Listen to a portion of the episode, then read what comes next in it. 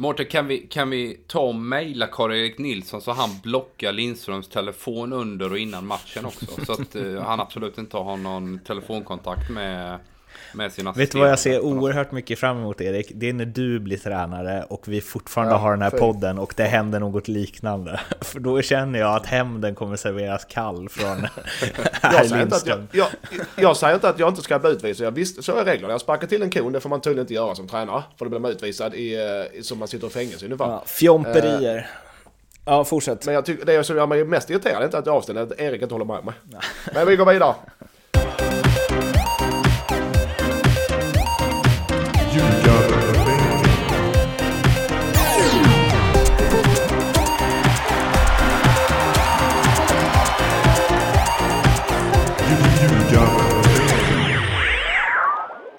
Ljugarebänken nummer 70 är här. Det är NordicBets eh, podcast om allsvenskan i fotboll och eh, lite svensk fotboll i stort kommer vi eh, ju märka den här podden framförallt.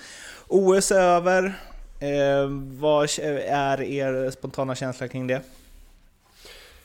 Ja, ja eller Erik du kan börja. Nej, jag tycker det är helt underbart att eh, OS är över. För jag tycker det är så fruktansvärt ointressant och tråkigt. Och alldeles för mycket fokus i media på, eh, på halfpipe och backslope och, och eh, ja, curling och allt möjligt. Sånt där som jag absolut inte tycker är det minsta intressant. Och, jag tycker det är underbart! Och det är också en del fokus på massa sådana riktiga atleter som springer i myrar 300 dagar om året eh, när ingen ser dem för att sen prestera, vilket jag skulle säga är ett snäpp upp jämfört, tre snäpp upp jämfört med fotbollsspelare. Är det lite mindervärdeskomplex också för Charlotte Kalla till exempel? Som sipprar jag... ut. Ja, jag tror Erik är sur för att uh, han har aldrig varit med i ett OS.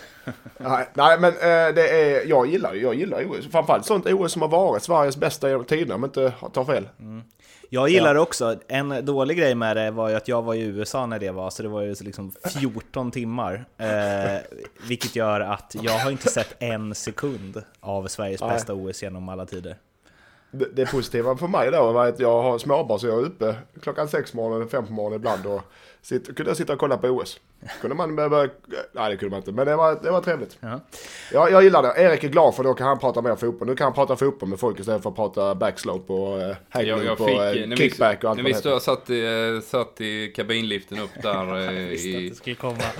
Helikoptern, han satt i helikopter på vägen och de andra satt i kabinliften. Så var det någon som var så otroligt lycklig och glad över att uh, André Myhrer har vunnit uh, OS-guld i slalom eh, och han tyckte det var så fantastiskt så jag försökte ju bara spela med där så att jag framstår som en ödmjuk person också. Men eh, nej, helt ointressant. helt ointressant OS. Hur är du, en hur är du själv fast, i... Eh, Mårten. Erik Eman kommer aldrig framstå som en ödmjuk person, även hur mycket han än försöker. E- Erik, hur är du själv i backen? Jag skulle säga att jag är riktigt jävla bra alltså. Ska jag slänga ut den här bilden jag drog på vår slinga där Mårten? Ja. Så, så ser folk hur jävla skickliga jag är. Ja, okay. ja, det är mycket, vad, vad heter de? Backslope? vad är det för något? Vad, vad heter, vad är, halfpipe finns det något som ja, heter? det finns det. Ja, men du kan koncentrera dig på längdåkning och eh, ja. utförsåkning och ja. sånt. Pulka. Det är kanske lite mer relevant än... Eh. In med en jingel här nu så går vi vidare. Ja, vi går vidare till eh, Östersund, eh, Arsenal. Vi har ju lite skräll, skrälltema slash nästan skrälltema. Vi börjar med, med skrällarnas skräll. Östersund vann ju på Emirates med 2-1 eh, mot Arsenal, gick ju inte vidare. Men alltså som enskild match, vad... vi börjar där, det är ju helt sjukt. Eller? Ja, det är det. Det är det. Det är det. Eh, det är ju på det sättet de vinner också. Eh, vi, nu, jag gillar att prata om mig själv som ni kanske vet ni som lyssnar. Men vi var nere och gick vidare mot eh, Inter en gång i någon liknande match. Men då låg vi bara på försvar i 90 minuter och var knappast över mitten och spelade 0-0. Eh, Östersund är ju ja, det, de har ju lika mycket en del av spelet som Arsenal tycker den här matchen. Det är, det är en bra match för Östersund. Så det är som är skillnaden. De, de kör på sitt eget race, de vet vad de ska göra. Eh, och de gör det oavsett om de möter Östersund, eller möter Arsenal på Emirates, eller de möter Åtvidaberg borta veckan efter kuppen så vet de exakt vad de ska göra och de gör det oavsett motstånd. Det är fan en styrka. Men eh, sa du när de möter Östersund? Nej jag sa fel, men jag menar Arsenal. Jag, jag, jag, jag, jag rättar mig själv Mårten. Även solen har sina fläckar Ja, det är sant. Men, men hur, för att när de gjorde 2-0 där, då tänkte jag alltså, att det var helt rimligt att de skulle vända på det där och vinna. Vilket ju är helt sjukt att man sitter och tänker det. Att så här, det här. Och när det stod 2-1 och var en kvart kvar, då var, jag, ja. eller då var det så här, gör Östersund 3-1 nu så kommer de vinna det här. Ja. Alltså, eller alltså så kommer de göra fyra och gå vidare. Och att, ja. att de har lyckats så här pränta in det, att, så här, att man tror att de faktiskt kan så. slå Arsenal på Emirates med 4-1. Är ju och så snabbt. något otroligt. Ja, och man så snabbt för vi pratar, det är två år sedan, vi pratar alltså Östersund nykomlingar, tre år sedan kanske nykomlingar Allsvenskan. Ja, det är tredje året. De tredje, ja, precis. Och man bara Östersund, ja. De kommer åka ut lika snabbt som de kommer upp. Och helt plötsligt sitter man som du. Jag håller med där Mårten där. Jag sitter likadant, 2-0. Det här, det här vänder de. Är det något lag i världen, i världen, som ska vända det så är det Östersund. Så att, tänk så snabbt det kan ändra sig. Och de, det är ingen annans förtjänst än Östersunds förtjänst. För jag, jag kommer ihåg när du satt och bara, när alla hyllade dem, så var ju du såhär ja, ja, men det är, de spelar trevlig fotboll, men det är inte så effektivt och det ska komma resultat över tid också och de slarvar med ditten och de slarvar med datten. Ja. Men jag, och, jag, och det var första matchen mot Hammarby, för jag kommer ihåg det väl. Mm. Och, eh, och jag är glad att jag hade fel. Eller jag hade inte fel egentligen, för det, det man, jag sa, man får det när man förtjänar det över tid. Eh, men nej, de, de har, det är imponerande på alla sätt och vis. Men eh, Graham Potter hyllas ju eh, vecka ut vecka in för liksom sin spelidé och hur han utvecklar spelare och så. Men om man, om man flyttar det till det mentala då? Hur kan han få dem att tro så hårt på saker och ting som ingen annan tror på? Hur gör man? Hur gör man? Det är säkert otroligt komplext skulle jag säga. Men, men framförallt så, så, är det ju det att de jobbar med samma sätt hela tiden. Så oavsett om de åt, åker till Åtvidaberg och spelar eller om de åker till Emirates så gör de samma sak i stort sett. Va? Att man, man hela tiden tror på sin offensiva idé, eh, spelar samma typ av fotboll. Eh, sen, sen ska man inte glömma någonting, det de har faktiskt utvecklat sen de eh, spelar de här första tio matcherna i Allsvenskan, det är ju också att de, de är väldigt eh, kompakta defensivt. Det är inte så jävla lätt att skapa målchanser på dem.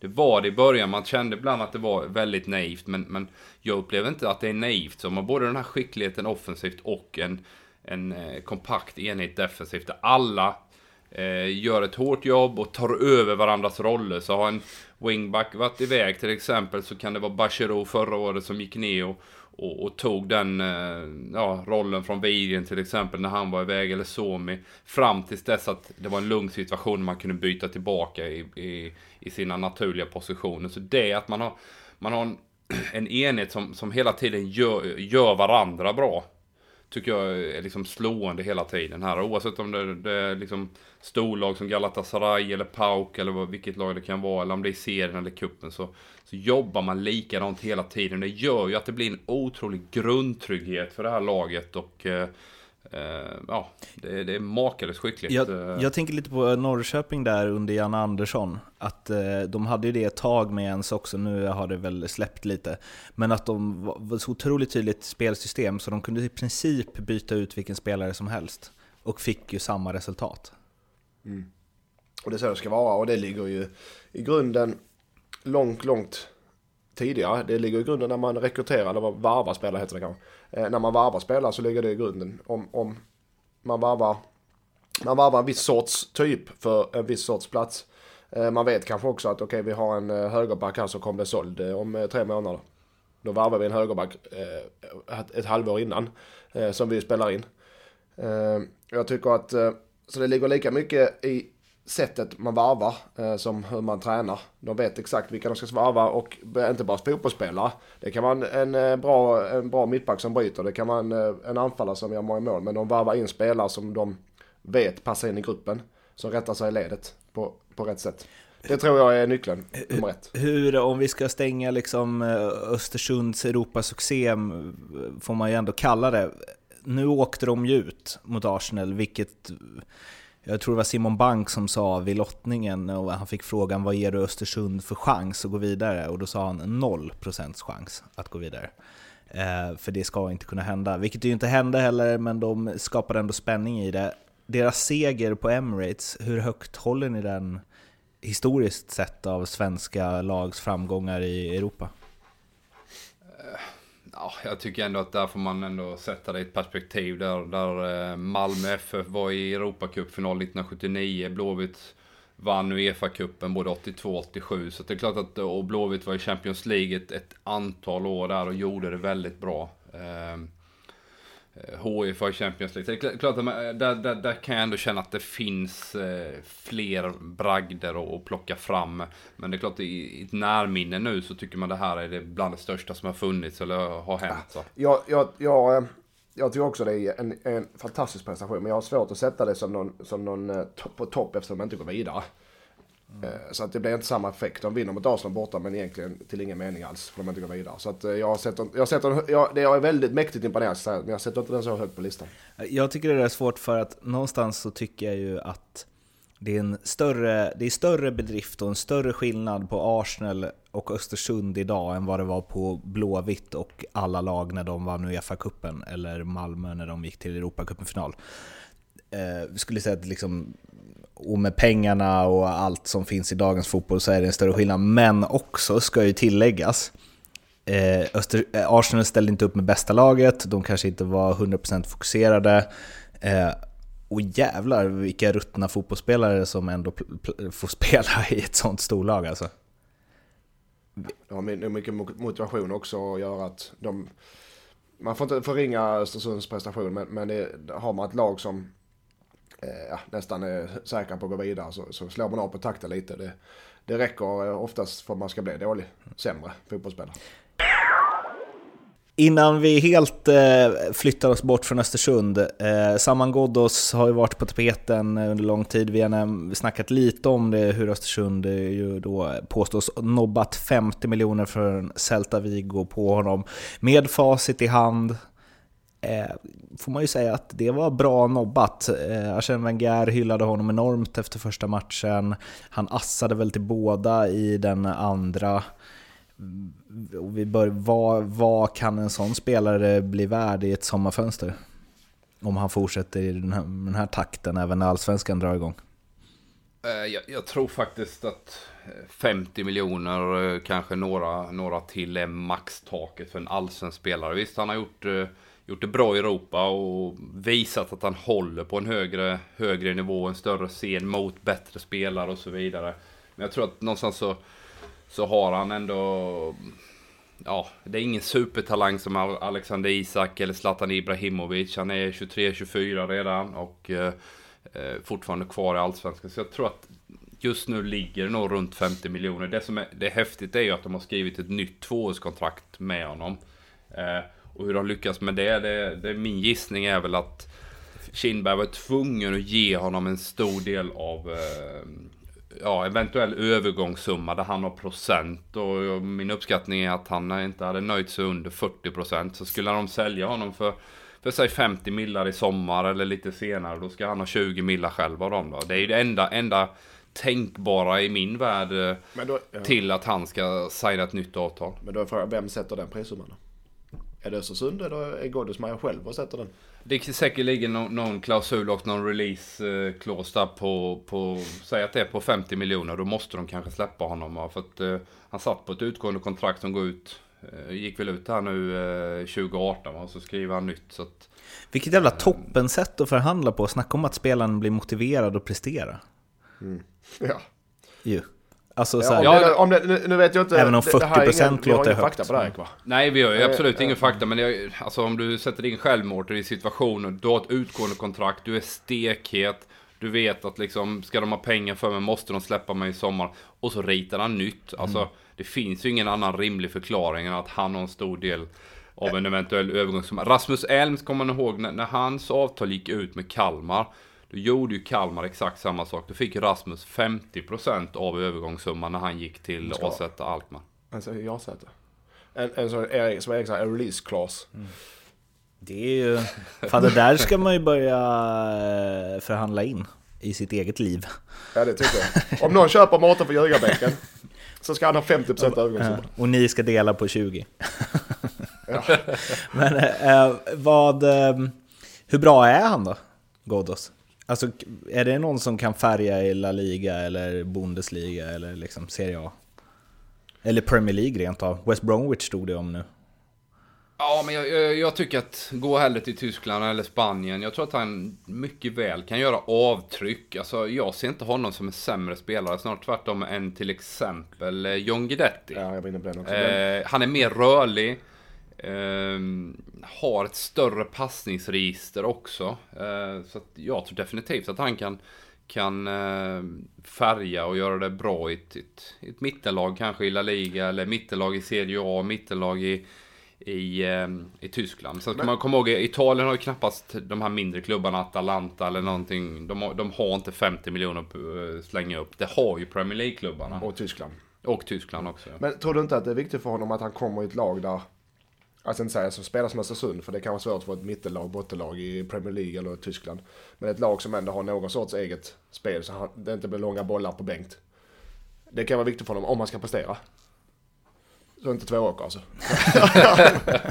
är det en förlust eh, för, eh, alltså, ni jämför honom med Guidetti. Nu valde han ju Iran före Sverige. Är det, hade det här varit en eh, VM-spelare för Sverige? Hade det till och med kunnat vara en startspelare i VM för Sverige? Start, han, han har definitivt varit med i VM-truppen, det är inget snack om saken. Den nivån håller han ju nu och med, med den typen av konkurrens vi har där framme så så definitivt att han har varit med i truppen och mm, sen är det väl lite kort om tid att liksom göra det avtrycket och intrycket på, på Janne för att liksom krama, krama fram en, en startplats direkt. Men eh, definitivt med i truppen och definitivt var vara redo för inhopp och, och, och sådär. Så det är eh, lite synd för Sverige såklart. Jag skrev en fråga här som var, han gick ju från ehm, från Syrianska i Superettan till Östersund när de var nykomlingar va, tror jag. Eh, det var den säsongen de värvade honom. Eh, och I körschemat formulerade det hur i hela helvete kunde alla andra allsvenska lag missa honom när Östersund plockade honom. Och eh, man kan ju nyansera det här med att visst, han är ingen målskytt främst, men han gjorde liksom åtta baljer på 25 matcher för Syrianska i Superettan som 22-åring 2015. Att han två år senare ska vara liksom, som ni hade sagt, given i en svensk VM-trupp och eh, assa, göra två ass borta mot Arsenal. Alltså... Men det måste ju till och med gå över de rimliga förväntningar och förhoppningar även Daniel Kindberg hade på honom när de, de värvade. Han, han var bra i Syrianska, men det var ingen superspelare. Han hade ett ganska en tung period i Trelleborg innan dess. Så att, eh, jag tror att man, man, man någonstans kände att eh, det är ett stort steg för honom att gå till Malmö eller gå till AIK eller Blåvitt. Så att, eh, det är klart att nu i efterhand är det lätt att säga att hur fasen kunde ingen annan ha sett eh, hans potential. Men det är väl någonting som de har varit otroligt skickliga på. Så är det ju att hitta spelare. Ser man ju ett annat exempel som sprang runt i Ljungskile och dribblade lite och han var duktig där. Men det var ju inte så att man ramla av eh, stolen liksom och, och vara imponerad. Men det, där, där, det tar jag som exempel för att motivera mina spelare, Östersund. För det är ett perfekt exempel att spelare som Sema och Ghoddos och liknande som spelar division 1, även innan Superettan, spelar division 1 i en Chile, vad det kan vara, Limhamn Bunkeflo, vad det är, Trelleborg, för det var ettan där också tror jag. Eh, ett par år senare, några år senare, spelar i sådana här matcher mot Östersund, eller mot Arsenal och är uppe i 50-miljonersklassen. Eh, det kanske är lite väl att men jag menar, det nya Brasilien, så kan man säga då. Det nya Brasilien. När vi kom upp i Allsvenskan var det eh, alla skulle leta spela Brasilien. Nu letar spelare, allsvenska lag och superettanlag letar spelare i division 1 för de vet att där går att hitta bra spelare. Och det, det, är inte som jag säger för att bara lura mina spelare, utan så är det. Och det motiverar mina spelare något oerhört. Eh, får jag intryck i varje fall. Att gör vi det bra i division 1 så kan vi kanske spela allsvenskan precis som de här grabbarna i Östersund om något år. Eh, så att den nya marknaden i Sverige är division 1. Ja, jag, jag, jag, håller med Mårten, jag håller med dig. Jag tror inte man, man tittade på de lägre serierna i samma utsträckning som, som, man, som man gör idag med, med superettan då för allsvenska klubbar och även till och med division 1 att man kan hitta spelare. Och det, det ser man ju också, övergångarna i, från superettan upp till allsvenskan har ökat otroligt de sista åren. Det, vad säger du då? Säger du får ni bara en tränare som Potter, då kan ni nå långt? ja, jag Har ni en riktig tur med rätt tränare så kan det här bli bra. Alltså, När vi eh, pratade skrällmatchen Östersund mot Arsenal på Emirates. Nu är det nästan skrällmatchen. Det såg ju så bra ut, Mattias Lindström, för ditt tvååker. 2-0 i halvtid hemma mot IFK Norrköping. Ta oss igenom eh, händelserna från minut ett till konspark. Vi eh, hade en eh, hemmaplan mot Norrköping och vi, vi hade matchplanen väldigt klart. Norrköping var piskade att vinna. Det visste vi om och de började ursinnigt tempo, de var taggade. Så att det märktes första tio, gör vi lite enkla misstag när vi väl vinner bollen och gör inte som vi blir tillsagda att göra. Eh, och då lägger de ett ordentligt tryck på oss första tio, första kvarten. Eh, vi gör vårt jobb men vi får inte loss bollen riktigt. Sedan så jämnar spelet ut sig efter första anstormningen. Eh, och Norrköping är fortfarande spelförande. Sedan gör vi ett fint omställningsmål där vi knackas igenom ganska enkelt skulle jag vilja säga. Och det är, jag vet inte, minut 30 kanske något sånt. Och, och sedan Sen är matchen, står matchen och väger lite. Eh, vi gör 1-0 från ingenstans och Norrköping får väl lite, blir lite stressade för de vet okej, okay, får vi inte in ett innan halvlek här då kan det bli jobbigt för oss. Och istället så eh, går vi upp på en kontring och får hörna och knoppar in 2-0 precis innan halvlek. Och det var viktigt och då kände vi halvlek, okej okay, det här vinner vi. Eh, för de hade, Norrköping hade inte skapat något vidare mycket alltså. Andra halvlek börjar väldigt bra. Vi har två riktigt bra läge i minut 50, minut 60 och döda matchen. Vi ska döda den, vi ska göra 3-0 och döda den mycket, mycket tidigare. Istället går Norrköping upp i anfallet efter sista chansen och gör mål. Eh, och sedan får de ju luften och vingarna och vi blir stressade.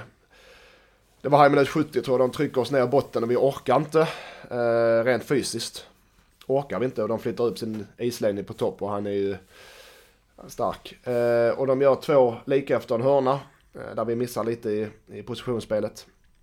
Och sedan sista fem minuterna så, så eh, då matar de oss och trycker upp allt de har. Och i efterhand så skulle vi väl gjort en liten eh, rokad där kanske för att hålla, hålla det värsta stormen borta. Men det är lätt att vara efterklok också. Eh, Norrköping sista sparken i matchen genom 3-2. Eh, och det är surt. Eh, Tvååkers tränare, eh, undertecknad här, blir sur och sparkar till en kon. Det det. Eh, som står utanför båset och eh, blir utvisad. Det var två olika former av sista sparken i matchen. Ja, det var det kan man säga. Mm. Och det är oerhört... Eh, och det betyder att jag i sin tur är avstängd mot HF på lördag. Vi, vi, det är väldigt, vi ska komma väldigt, dit. ja, vi ska komma dit. Men oavsett, om vi tar... Hade någon sagt för ett halvår sedan, ungefär som vi pratade Arsenal, Östersund, annan nivå såklart, men oavsett. Hade någon sagt till oss för ett halvår sedan, eller ett år sedan för den eh, två 0 mot Peking och, och, eller mot Norrköping i Svenska Cupen och en jämn, ganska jämn match. Eh, och även mot Örebro veckan innan där vi var ännu, jag tyckte vi gjorde en ännu bättre match. Eh, så hade jag sagt, ja det är inget omöjligt men det är långt kvar. Men vi, vi har gjort två riktigt, riktigt bra matcher i Svenska Cupen. Trots har vi noll poäng så vi har ju en nivå kvar utan tvekan. Eh, Erik, såg du matchen?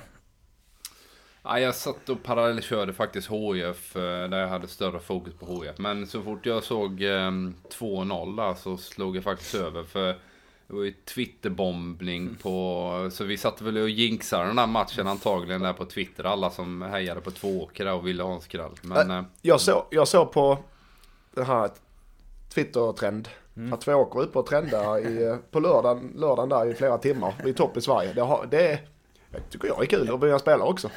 Och det är också så, nu är det, det kanske är så löjligt, men jag tycker att vi, Tvååker har ändå öppnat ett fönster nu och spelarna har öppnat ett fönster, så nu, nu vet de att de, okej, okay, fan nu kommer folk följa Tvååker, klubbarna kommer följa Tvååker eh, på ett annat sätt möjligtvis och eh, eh att veta, okej, okay, där är, nej, nej, nu har bara spelat Tvååker, så nu har vi ett, ett härligt år framför oss där vi får bevisa att vi inte är one hit wonder utan vi är i division 1 för att stanna.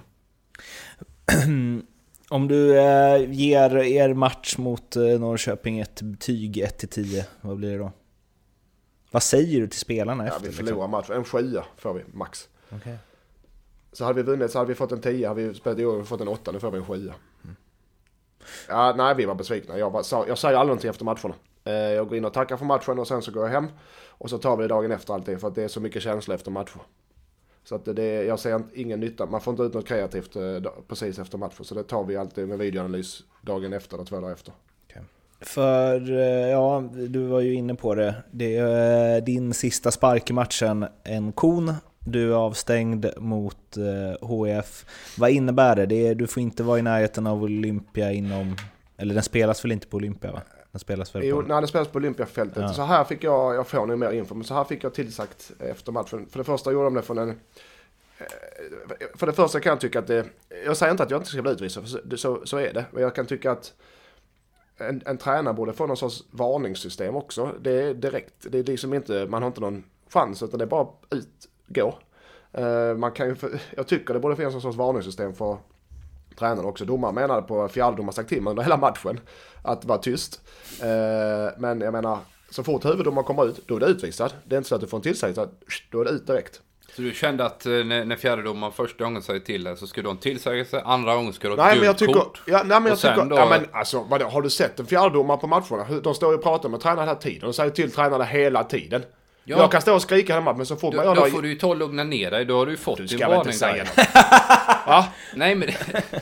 jag, du kan inte jag, jag, jag kan skrika frispark på domarna men jag tycker det är frispark. Jag behöver inte säga att jag sparkar till en kon och blir utvisad. Men, men jag tycker att okej, okay, en gång till. Domaren tycker att säga till mig. En gång till. För fjärdomaren kan inte visa ut mig. Om domaren kommer och säger en gång till och gör någonting så åker du ut. Va, va, vad är det för kon du sparkar det, på? Det heter inte fjärdomare, det heter väl assisterande domare också som också har en påverkan på, på sa, matchen. Han pratar inte med på den matchen. Men om, jag, tyck, jag tycker, du, du behöver inte hålla med, men, men att huvuddomaren kan komma ut och säga en gång till och du åker.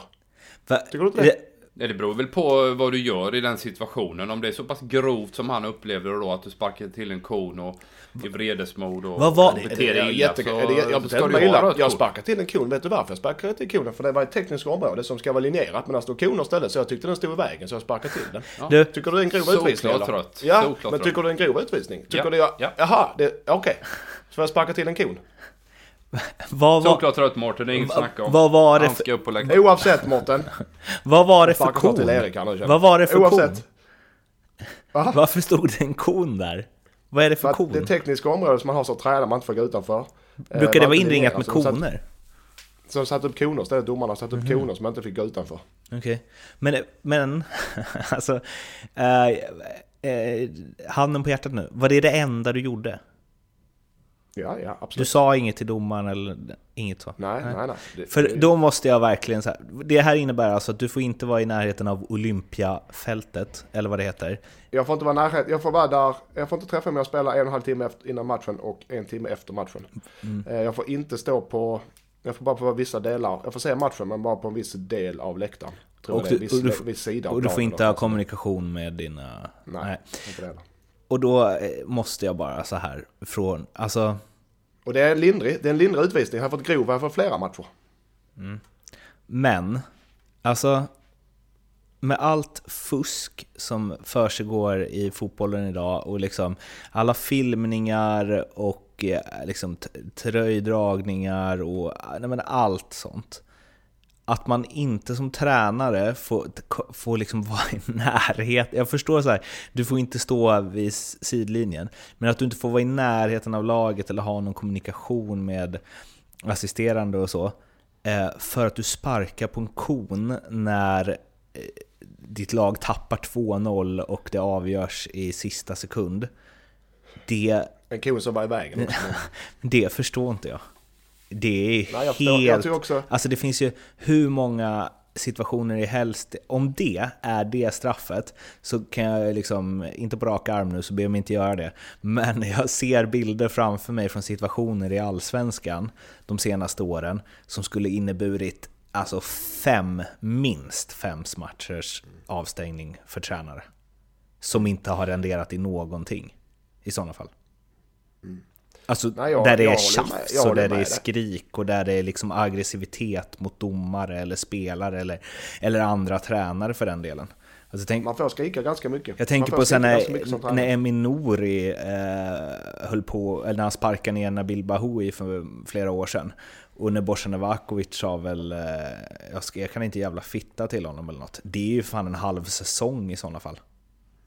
Jämfört Ja, de är med... lite snedvridna. Jag, jag visste mycket väl mitt straff. Jag säger inte att, jag, säger inte att eh, jag får ta mitt straff, utan jag gjorde fel. Men, och så är reglerna. Däremot tycker jag reglerna är fel. men, eh, Ja, men jag, ja, det, jag, det tycker jag också. Jag tycker, det det, jag tycker inte det är där man ska lägga fokus. Mårten, kan vi, kan vi ta och mejla Karl-Erik Nilsson så han blockar Lindströms telefon under och innan matchen också? Så att eh, han absolut inte har någon telefonkontakt med, med sina Vet du vad jag ser oerhört mycket fram emot Erik? Det är när du blir tränare och vi fortfarande Ja, har den här fy. podden och det händer något liknande. För då känner jag att hämnden kommer serveras kall från herr jag, säger inte att jag, Lindström. jag, jag säger inte att jag inte ska bli utvisad. Jag visste, så är reglerna. Jag sparkar till en kon, det får man tydligen inte göra som tränare. För då blir man utvisad i, eh, i, som man sitter i fängelse ungefär. Ja, fjomperier. Ja, fortsätt. Men jag tycker, det som gör mig mest irriterad är inte att jag avstängd, att Erik inte håller med mig. Men vi går vidare. Det spelades ju fler matcher i Svenska Kuppen. Var svårt att tro det ju när man följde Twitterflödet eh, under denna lördag. Men eh, det gjordes det i alla fall. Eh, nu spelades ju inte alla på lördagen. Vi ska börja med Norrby-Häcken. Som slutade 4-0 till Häcken, deras andra raka seger. Det är en ny tränare där ju, som ni vet, Andreas Alm. Och eh, han verkar ha fått ordning på grejerna snabbt. Eh, hur bra ordning? Ja, eh, jag, jag såg ju, när vi pratade om det, vi var inne tidigare här i Ljugarbänken på något avsnitt sedan, att jag ser Häcken till alltså en, en blivande cupvinnare. Jag tror, inte de, jag tror inte de utmanar om guldet på riktigt. Jag tror däremot att de är, kan mycket väl slå både Eh, Östersund och eh, Elfsborg och eh, eh, vad är det mer för lag? Eh, eh, vad har du? Norrköping. Eh, jag ser Häcken som är bättre lag än alla de här lagen. Malmö och AIK kanske en bit framför. Men det, de är alltså de har många bra spelare. De har ju, de har ju från förra året har de Stares defensiva grund som var ihop med AIK bäst i Allsvenskan. Men sedan nu när Ann kommer med sina idéer, eh, sina offensiva idéer, så sätter det sig mycket snabbare. För de har sin grund att stå på och de har sina spelare som Lindgren och Falseta som Friberg som är eh, navet i mitten. Och så kan de ha lite mer kreativa spelare framför. Eh, så jag tror, jag tror, nu vet jag inte deras trupp, det jag oroar mig är att truppen är tunn. Den är lite för tunn. Men jag, jag tror att på riktigt de kan vara med i, i topp tre i år alltså. Jag tror de vinner kuppen för den delen. Men i, körschemat som jag fick, då stod det att du tyckte att de var en seriös utmanare. Ja. Tycker du det? Eh, till, till, kupp, till kuppen. Nej, fy fan! Eh, Men jag, jag, jag kan inte gå bananas. De har, de har 19-0 under försäsongen. Men det enda riktigt bra laget de har mött är FC Astana. Jag vet inte vad de hade för startuppställning där. Det var på träningslägret. Eh, de, de, jag satt och kollade matchen mot Norrby och det är fullständig överkörning. Eh, Rasmus Lindgren där bak är mittback där nu i en trebackslinje. Jag tror inte... Han, han, han låg på vilopuls i 90 minuter så att han kan inte varit jättetrött till exempel där bak. Eh, styr och ställer som vanligt och är jätteduktig men jag vill se dem bli testade defensivt. Eh, du har Wahlström, du har Ojala bredvid honom där som, som jag vill se eh, ett motståndarlag som kan, kan utmana dem lite granna. Friberg, Falsetas och Rasmus Lindgren är grymt bra. Sen där fram, framför där har de en eh, ung kille i Randus som var jäkligt duktig förra året. Som, som definitivt kommer vara en av seriens eh, mest spännande spelare att följa här under, under den här säsongen. Men det, jag, jag ser ändå att det finns svackor och, och, och brister i det här laget. Så möter de ett bättre eh, offensivt lag som kan testa dem defensivt så kommer de få problem tror jag. Dessutom har du då Lindström pratar lite om anfallarna. Där spelar Nasser Mohammed och Paulinho gör det bra mot sämre lag. Men jag vill också se dem möta lite bättre försvarare än vad, vad Norrby kunde göra. Men det finns ju ändå någonting där, alltså Norling la ju grund för Stare när AIK tog guld eh, 09.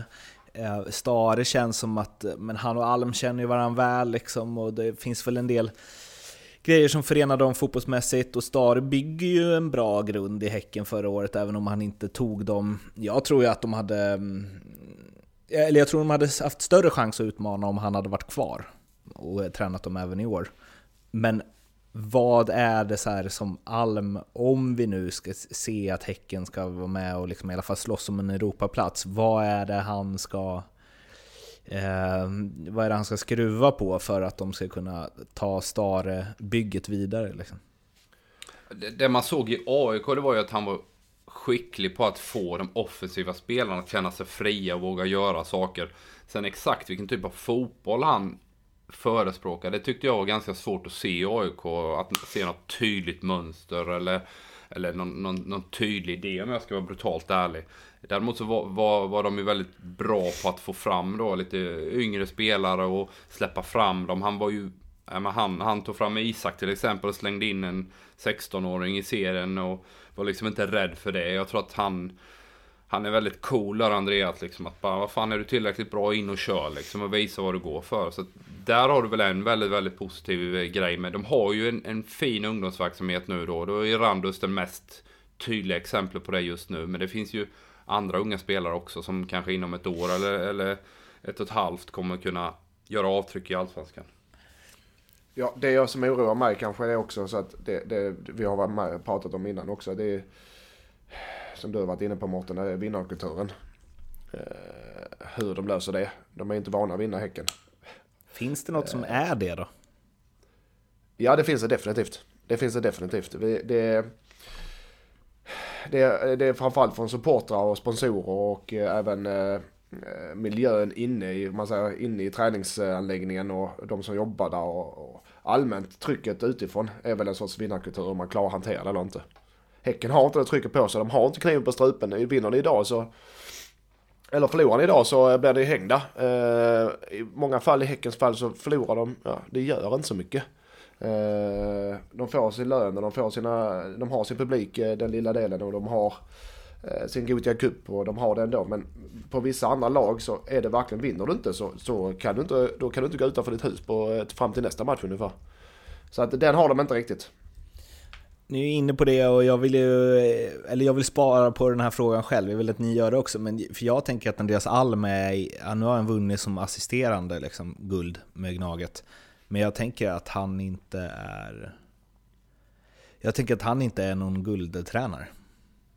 Han, alltså för mig känns han inte alls som att han har de, de grejerna i sitt tränarskap som du var inne på lite med så här tydlighetssaken i spelet så som en tränare som vinner guld har. Vad är en guldtränare? Vad står han för? Det är, det är väldigt liksom komplext utifrån att varje spelargrupp är annorlunda. Eh, tar man över AIK 2008 eller 2009 så kanske det fanns en en spelargrupp som var mottaglig för vissa saker. Går du till Malmö så är det andra saker. Är det Häcken så är det en tredje grej. Va? Det som Lindström är inne på är ju mer det här med tradition och, och, och man, man, pratar vinnarkultur. Det sitter i väggarna i Malmö och kanske Blåvitt på, på 90-talet. Och där är ju inte Häcken, det är ju det de håller på att skapa idag liksom. Så att det är väl mer, man känner att det är Rasmus Lindgren och, och Falsetas och, och Erik Friberg som står för, för det här med kravställandet och hur driver vi en verksamhet. De får ju dra det lasset själva i Häcken känner jag. Utan jag menar, i AIK finns ju ett, ett externt tryck från publik redan från, från dag ett och, och, och från, från, eh, från träning och match hela, hela tiden. Va? Och det, där, det har man inte i Häcken. Och det jag menar att press kan vara något väldigt negativt. För, för Hammarby till exempel så är ju press idag något väldigt negativt. Så att de får prestationsångest och de de klarar liksom inte av den. För Häcken är, så är det precis tvärtom. De hade behövt press och stress utifrån. Jag menar, även om Blåvitt är iskalla så, så skriver GP 20 artiklar om Blåvitt i veckan och kanske tre om Häcken. För det, någonstans finns det inte det här intresset och pressen eh, på Häcken. Så, som de kanske hade behövt för att kunna bli ännu bättre. Ja. Hammarby Guys 3-3 ett resultat som jag bara så här, vad jag, om jag, så här, vad jag känner att Hammarby och Geis är, så tycker jag, vill jag att det ska sluta 3-3 i den matchen. Eh, och att det ska vara liksom lite, det ska vara gött, det ska vara bärs och det ska vara musik och det ska vara mycket mål. Och hej och hå. Vilket jag har svårt att tro att eh, det, stämningen var så på Tele2 med tanke på att Hammarby blev utbuade i halvtid. I första hemmamatchen, ja. Ja, och eh, det, känslan är ju så här, samma gamla Bayern. Ja men det är det väl. Alltså guys, Bosko i Gais, guys är, är inte så jävla tokiga i år ska sägas, som de varit innan. Men Hammarby är inte bättre än förra året, ser inte jag dem som. Eh, de har ingen, eh, har ingen tydlig ledare på planen nu när Wieland, Wieland är skadad. Eh, och även om Wieland är med så är han ju målvakt så han kan inte vara med på samma sätt ute på planen som det behövs. Eh, det är väl deras största problem. Och eh, även, jag, även som vi har varit inne på många gånger, då spel, spelidén, strukturen i spelet. Jag ser heller ingen riktig jag ser ingen linje. Och om inte spelarna känner det, jag hoppas de känner att de har det, men om inte spelarna känner att okej, okay, vi har ingen plan, ingen linje hur vi ska spela, varken offensivt eller defensivt. Det har de såklart, men ännu mer tydlighet behöver man nog. Man behöver vara övertydlig. Så här ska du göra, så här ska, där ska du stå när bollen är där, när bollen är där och när du har bollen då ska du göra det och det och det. Ibland behöver man det som spelare att okej, okay, nu vet jag exakt vad jag ska göra i alla situationer. Jag, jag får inte den känslan riktigt. Nej, och, och och är inte det otroligt konstigt? Eller? Att det är så här, de, de liksom satsar och de styr upp och det värvas tungt och det byts tränare. Och, och, vilket jag tyckte verkade vara ett bra byte. Och sen så är det liksom, det är som att det inte har, det är som att det inte har varit någon försäsong. Det är som att det bara är, upp, in i det igen samma grejer som tidigare. Ja, nej. Det blir spännande att följa Hammarby om de kan ta steg i utvecklingen. Lindström tjatar om ledarskapet och jag är beredd att hålla med där att man känner inte riktigt att vem, vem, vem styr den här båten där ute. Jag menar Kennedy han sitter på bänken och, och vill att de ska visa hjärta och, och det är jättebra men, men det är ingen där ute på planen som som riktigt eh, kan eller orkar ta tag i för de har fullt upp med sig själva. Sen har du en grej till då med, med, med en stor publik och ett hemmatryck. Det är att man eh, när inte spelet inte funkar så, så ska man i alla fall springa och kämpa och det gör de. Men det blir nästan kontraproduktivt på så sätt att de blir utspridda och forward springer upp och tokjagar, eh, lämnar en yta bakom sig och då hänger inte mittfältet med. Och Kommer de upp för sent i press så är det nya ytor bakom dem och så vidare. Så de blir väldigt utspridda tycker jag tidigt och snabbt. Och laget hänger inte alls ihop. Alltså att, eh, det, det, är ju det kanske mer utifrån ett des, defensivt perspektiv. Sen, sen vill man ju se Hammarby då med, med den typen av spelare de trots allt har. Att vara bollförande, att orka driva matcher. Eh, det kan ju vara en grej mot, mot guys kanske att man känner innan att ja, vi ska styra den här matchen och så får man liksom en en käftsmäll direkt när man, när man ser att de knackar runt eh, Hammarby istället. Alltså att, eh, nej, de, de har mycket att jobba på. Det är mycket långa bollar och det är Björn Paulsen och det är vinna andra bollar och ingen riktigt eh, förankrad tanke att bygga bakifrån som jag skulle vilja se. Jag, jag måste lägga in en grej där som jag tycker är faktiskt klokt. Man får oftast höra att som eh, visa hjärta och jobba och, och varför går det inte att pressa högre eller spring för fasen och det, det, det, viktigaste är alltså, när man, om man springer och jagar själv som Erik var inne på här så ser det, det, det är meningslöst. Det är meningslöst att springa och jaga själv. Man kan gärna pressa och in i närkamp och så, eh, självklart och man, man kämpar och sliter och man tar, sin, man tar, framförallt ska man hålla sin position och jobba för laget. Men alltså att man springer och tokpressar till höger och vänster och springer runt och råtacklar folk och liknande. Det är omvänd effekt. Se till att göra det som laget gör och det man ska göra på sin position så blir det bra. Ska vi pressa högt, ja då får vi se till så att jag har mina lagkamrater med mig. Jag är yttermittfältare, ska pressa högt. Var är min ytterback? Var är min innermittfältare? Och var är min anfallare? Så att jag springer upp själv och jagar. Så ser de andra passiva ut, men så springer man i ingenmansland i meningslöst att springa. Så att den, den får inte misstolkas med att visa hjärta och jobba, för det gör man som lag tillsammans. Annars så blir det bara omvänd effekt. Det blir skada för laget om man springer runt själv och springer och sparkar på folk och springer och jagar boll själv. Men om man ser till vad de har, alltså inte hur de spelar i den här matchen, utan hur truppen är nu. Eh, är det, fattas det något? Alltså, är det felbyggt? Nej men det tycker jag inte, men, om man tittar, vi, vi var inne på eh, Östersund innan när de, när de värvar spelare så känns det som att fan det går en månad, sen är de rätt inne och bara kör och fattar allting och så va. Det, det är precis omvänt i Hammarby, det känns som att man pratar om eh, ledarskapsbitar, men det här med Fyro Circle, om du vet vad det är Mårten, är, det är ju Ingen aning. Ingen aning. Nej men det är ju hur en, en gruppprocess funkar. När det kommer in nya spelare, en ny spelare i en grupp. Vilken typ av olika processer eller olika skeden är man i som grupp. Och där känner jag att Hammarby kommer liksom inte vidare i sin cirkel där, utan de, de står och stampar på samma plats hela tiden. Det är någonting som, som, som, som är väldigt viktigt att ha en tydlig hierarki. Vilka är de bärande spelarna i den här gruppen? Hur får vi in de nya spelarna?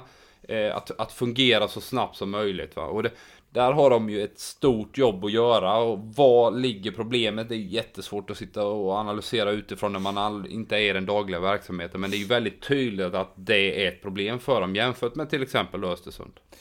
Vad sa du att det hette? Fa Fire. Fire Research heter det va? Fire Circle. Circle. Vi körde det ett par gånger med HF där eh, med blandade resultat. Jag eh, satt ju och följde en hel del Svenska cupen-matcher, såg igen allt jag missat tidigare kände jag och blippade mellan det mesta. Men en match som jag såg eh, stora, stora delar av, eh, näst, ja, ja, men jag såg nog hela till och med.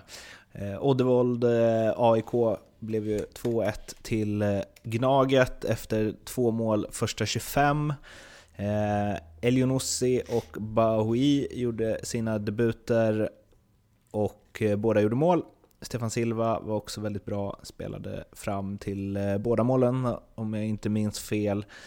Och jag tänkte wow, Gnaget, eh, här händer det grejer offensivt. Och resterande, eller alltså andra halvlek, det hade lätt kunnat bli 2-2. Oddevald liksom pressade högt och vann boll högt och ställde om på ett bra sätt. Eh, och det kändes jäkligt eh, darrigt emellanåt. Och då ja, blir det, så här, alltså det är väldigt tidig, tidigt på säsongen. Men jag känner direkt där också att så här, AIK må ha värvat bra och det är mycket spelare och det kommer kanske ta ett tag innan det sätter sig eller så. Men det är också lite AIK och lite Norling att det är liksom höga toppar men de kan också sjunka in i något som är knasigt liksom. Oavsett hur hal planen är. Um, ja, ja nu, över till er. Ja, nej, men jag, jag, vi spelar samtidigt så jag kunde inte, men jag har, jag har läst ikapp och sett lite highlights från matchen där. Eh, och, eh, vad jag har förstått också så skulle AIK vara glada för med sig en poäng, eller för med sig tre poäng. Eh, jag ser väl, eh, det är lite, lite två delar där, för jag ser det som AIK har gjort två skitmatcher enligt alla och enligt mig själv också. Men oavsett så leder de gruppen på sex poäng och kommer att gå vidare och antagligen vinna sista matchen. Och gå vidare till, eh, i, i kuppen. Oavsett, eh, ändå har de spelat som skit. Eh, rent ut sagt i två matcher. Det är en styrka sig som inte ska tas från dem. Att vi, okej, okay, vi är på botten nu men vi vinner matcherna. Det, det, det, där, kan vi snacka, där har vi vinnarkulturen i sitt bästa skede. Vi spelar dåligt, vi, vi är inte alls i närheten av vår kvalitet, men vi vinner matcherna. Men jag tror att mycket, mycket eh, jag tror, när man börjar, man känner man sig på så mycket bättre, så kan det vara svårt att mala på. Och så, precis som Norrköping när vi mötte dem, så får motståndarna, Oddevall i det här fallet, lite luft under vingarna och sen så får de de här extra procenten. Jag tror också att Nisse, hela Nisse-historien där eh, som har, eh, satte ner sina spår rent mentalt på spelarna faktiskt. Eh, Även om Norling hävdade motsatsen. I... Ja, ja, det är såklart. Eh, men jag, ja, det, det är sådär, jag vet. Jag tror faktiskt att många spelare eh, tänker på sådana grejer. Eh, även, om, även om de är fotbollsproffs så är de även människor. Men, vad, alltså, de målas ju upp som en... Eh, ja, men på vissa ställen känns det som att de är mer favoriter än MFF nästan. Tycker ni att att det är liksom... Det är ju stora namn som värvas, jag såg Milosevic klar nu också. Eh, mm. Men är det per automatik att, alltså Djurgården värvade en del stora namn förra säsongen också och visst det slutade bra, men det var ju inte så att Djurgården gick in och bara körde över allt från början direkt. Det blev ju problem mot Degerfors och dylikt. Jag, jag ser fortfarande AIK som eh, definitivt guldkandidat. Eh, och de har inte spelat bra, men jag tycker ändå de vinner ju de här matcherna mot sämre lag.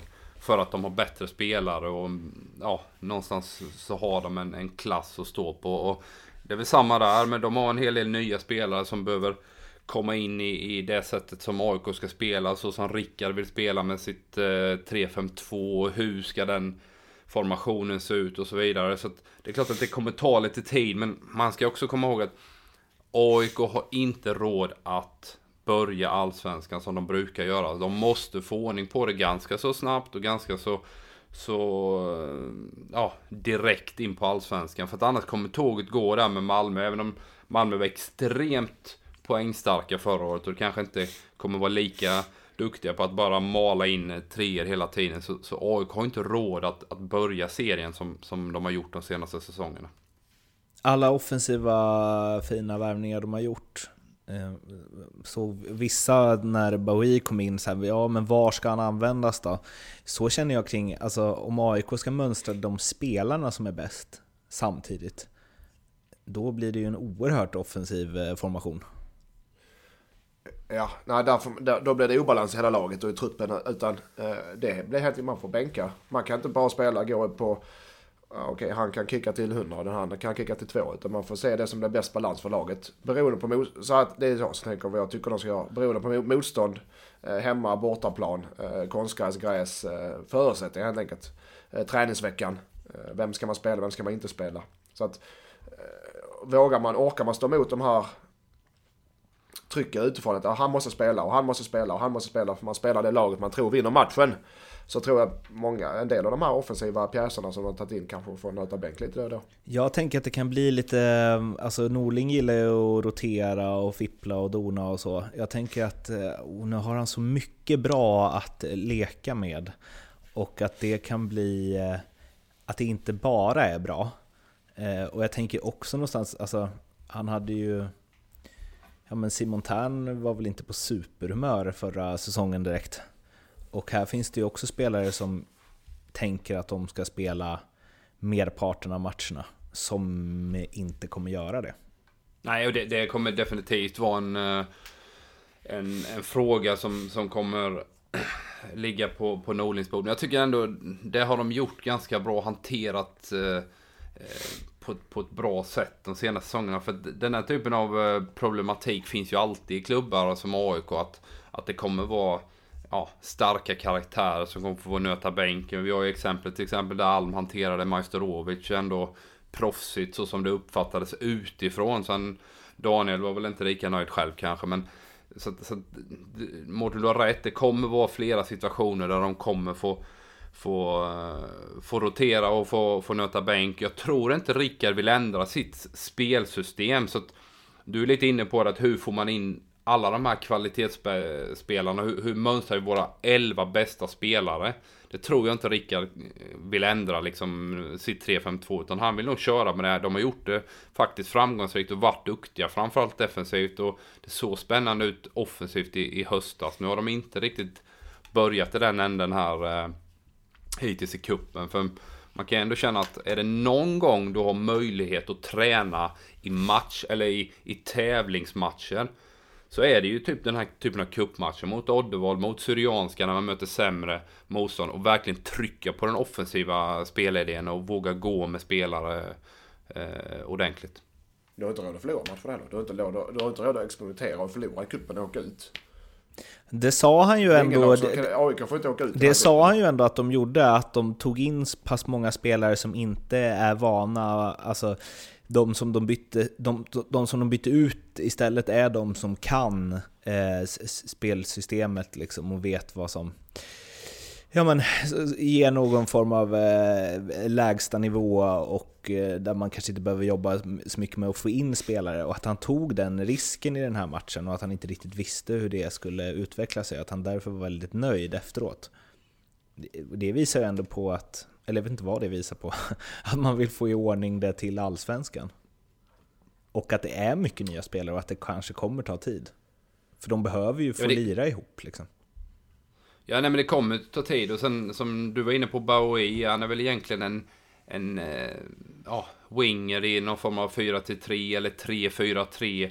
Eh, alltså spontant när man ser honom vill man ju se hans Kraft och dribbel, eh, dribblingar på kant. Va, där han kanske kommer till inlägg, kommer till egna avslut. Nu spelar han längst fram och eh, det blir en utmaning också för, för, för både för Rickard och även för Boy själv att hitta hitta sin roll och få det att funka där. Sen är det en klassspelare när han har självförtroende, men det är också eh, ja, varit, varit i frysboxen rätt mycket och färgar ju inte ens i Grasshoppers som, som jag ser som ett sämre lag än, än AIK. Så att han behöver lite tid. Jag tycker, eh, jag tror inte AIK är utmanare om guldet på samma sätt som Erik tror. Jag, En bra start så vinner de. jag, eh, jag eh, innan Leo, jag vill bara höra, att gnälla på att planen är hal i Svenska Kuppen februari 2018. Kan, kan vi bara gemensamt från ljugarbänken tycka att det är lite lamt? Ja, ja. Ja, det, för det, den här klassikern är lika för motståndaren, det, är det stämmer. Men sen frågan också media hur de målar upp det. det ju- hur, alltså om man säger som spelare, hur var det där? Att planen var lite hal, det var svårspelat. Det tycker jag är helt okej att säga. Nabil Men Bahoui sa ju att det var den att sämsta planen han någonsin planen, spelat va? på. Vad sa du? Nabil Bahoui sa att det var den sämsta planen han någonsin spelat på. Ja, då har han uppväxt med en guldsked i så fall. Och det är han ju inte. Men eh, eh, jag tycker bara, det var ju ingen från Oddevold som sa något om planen. Eh, I alla Ja, fall. men de är ju de är vana vid traktorspår i plan och fryst granulat. Så de tyckte väl det var kanon. Ja, vad, fan, vad har de för så? Vi fick, vi, när vi var som bäst med HIF och vi vann allting, vi fick spela på dåliga planer. Vi fick åka från Helsingborg för att kunna spela, överhuvudtaget träna. På konstgräs med stenhårda frösna planer. Så så jäkla farligt kan det inte ha varit. Kom inte dragandes med den där nu Lindström att förr var det så jävla Men bra vad hela i tiden. och Vi är så helvete, Erik tuffa och Edman? hårda. he-. Skitsamma, jag tycker eh, det är lika för alla. Den, eh, den eh, klyschan fungerar alltid. Nu ringer vi Leo. Leo. Hallå Neurath! Ja, äntligen. Där har man suttit. Sen Fan, igår, vad- Sen igår. 10.30. Tre koppar. Ja. Är det bra?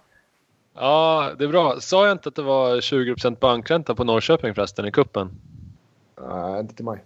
Jo, i, i förra avsnittet sa jag det. Ja, Mycket men du riktigt. måste, ha svettats, du måste ha svettats i, eller svettats i pausen så när två lås tänkte fy fan, ja, där var mitt jobb. Åt helvete tänkte måste jag tänka. Ja, synd bara att man var tvungen att stänga av ljudet för någon jävel eh, med gröt i halsen stod och brölade hela jävla matchen.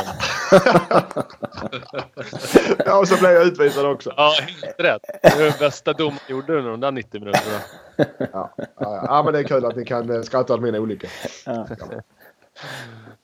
Ja, ska vi, ska, vi, ska vi ta det eftersom du är här med eh, i... Det är det, därför du är med Leo. Inte för att prata, utan för att prata spel, inte prata om mina tränarinsatser.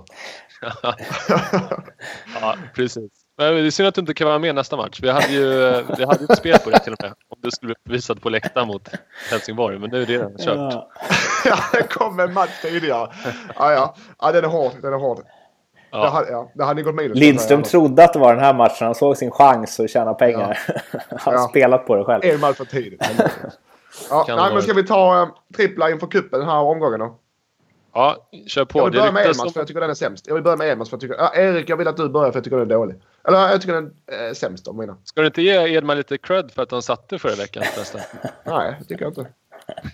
Den var ju sten, den, var ju, den satt väldigt hårt inne. Häcken fick slita mot Norrby och även Elfsborg mot Vasalund. Så det- nej, den var ju långt, den var, den var långt borta. Eh, ja, i, i, Edmans fegis-trippel satt förra veckan. Precis. Linds, Lindström inspirerade Fegis-trippen. Ja. Ja, jag var inte så långt borta på Frejen, äh, äh, Djurgården. Ah, Fast Frej hade ju inte ett, de hade ju aldrig bollen. Så kan man inte säga heller. Det blir bara löjligt om man säger så. Jag förlorar. Jag tar det. Erik? Stort Lindström. Eh, min min eh, trippel denna veckan är följande. Elfsborg, Hammarby över 2,5 mål. Såklart. Gais vinner med mer än ett mål mot Vasalund. mhm. Och sen har vi Sirius IFK Göteborg där. Två lag som inte imponerar och Sirius har otroligt mycket skador. Så jag tror att Blåvitt vinner den borta matchen. där. Ja, den är väl lika klar som förra veckan den här. Eh, men åh, nu fick jag kärv här på papperna. Men det var, satte vi sju gånger pengarna på den? Åtta gånger pengarna sa du innan. Alltså, ja, alltså, jag- den har legat uppe nu i, i 48 timmar. Det är bara kom in eh, 100 kronor. Så vi får nog dra upp den till 8 så folk börjar få upp ögonen för den. Jag förstår ju så att de inte går in på Edmans trippel. alltså jag kan inte säga när du, när du sätter dem. Så kan man inte säga då. Låg profil Nej. Lindström. Åtta gånger pengarna, den är faktiskt helt okej Erik. Får jag gå, ta mig nu då? Ja, kör på. Det, Det går jag, ju är- tillbaka- det ryktas som att det är en riktig jävla fegis-trippel den här Ja, gången. nu men går ja, jag tillbaka. Jag går bara till, back to basic. Eh, där jag trivs. Kanske jag måste in vet du. Trelleborg Åtvidaberg etta. Utan ett minsta, en minsta tvivel. Men vem gör mål för Trelleborg då? Kamara Jönsson är ju borta. Ja, det spelar ingen roll. Det, är åtskilliga Bergsspelare som skjuter eget mål. Det spelar ingen roll. Ja, okej. Norrköping och Bro. Då, har vi, då går jag på ägget eh, eftersom vi har mött bägge lagen så Norrköping är bättre än Örebro utan tvivel. Elfsborg Ja. Hammarby. Eh, etta. Elfsborg är hemmaplan. Det vinner Hammarby inte. Beror Den på trippeln Hamad, borde eh, Vad ger en sån, beror- sådan trippel, Leo? ja, det beror på om Hamad startar eller inte. Men eh, du kan få... Men det, men det, spel, det kan du inte sitta och säga nu för fan? Nej. Nej, men i slutändan så känns det som att den matchen kommer smulas ner till Hamad eller inte Hamad. Ja, och det, det, det är inte mitt problem va? Nej, okej, du får, du får 3,80. Då kan jag lika bra spela Trelleborg och vinna med fyra mål. Det är sju gånger pengar. Ja, men de har ingen målgörare så det... Jag tror bara jag får göra självmål. Okej, vi säger så här då. Jag måste över fyra, annars tar jag inte den. Annars lägger vi ner hela det här avsnittet. Okej, ja. Jag hade faktiskt satt 4,50 på den först. Ja, men- då tar vi fyra. 4,50 tar vi Leo. ja, ja, okej då. Okej, då. vi kör på det. Det var det Eh, med Leopold Neurath. Eh, vi ska runda av det här nu efter 2 gånger 45 blev det plus lite tillägg. Ni eh, ska ju in på vår Facebook förstås, det vet ni. Posta gärna lite roliga bilder kanske, eller något. Nej, jag vet inte. Gilla den och dela den i alla fall, det vore gött. Och sen så finns vi på Twitter och Ja, Acast prenumererar ni ju på förstås, iTunes likadant, stjärnor och eh, härliga kommentarer tar vi gärna emot. Vi tar även emot eh, negativ feedback. Eh, ni kan mejla på Mattias Lindström 7, va? Är det det? Ja. Mattias.Lindström 7. Eh, men ni får gärna mejla där. Donationer mottags också. Eh, och sen så um, det ska bli oerhört intressant att följa Tvååker, eller Helsingborg Tvååker eh, på, eh, när är den? Lördag? Söndag? Lördag. Lördag. Vi spelar bara lördagsmatch. Spännande. Spännande att se hur Tvååker klarar sig utan succétränaren. Ju. Det ska nog gå bra. Det ska nog gå bra. Eh, vi är tillbaka nästa vecka. Och tills dess får eh, ni eh, två och ni som lyssnar ha det så bra. Hej hej! Hej hej! Hej då!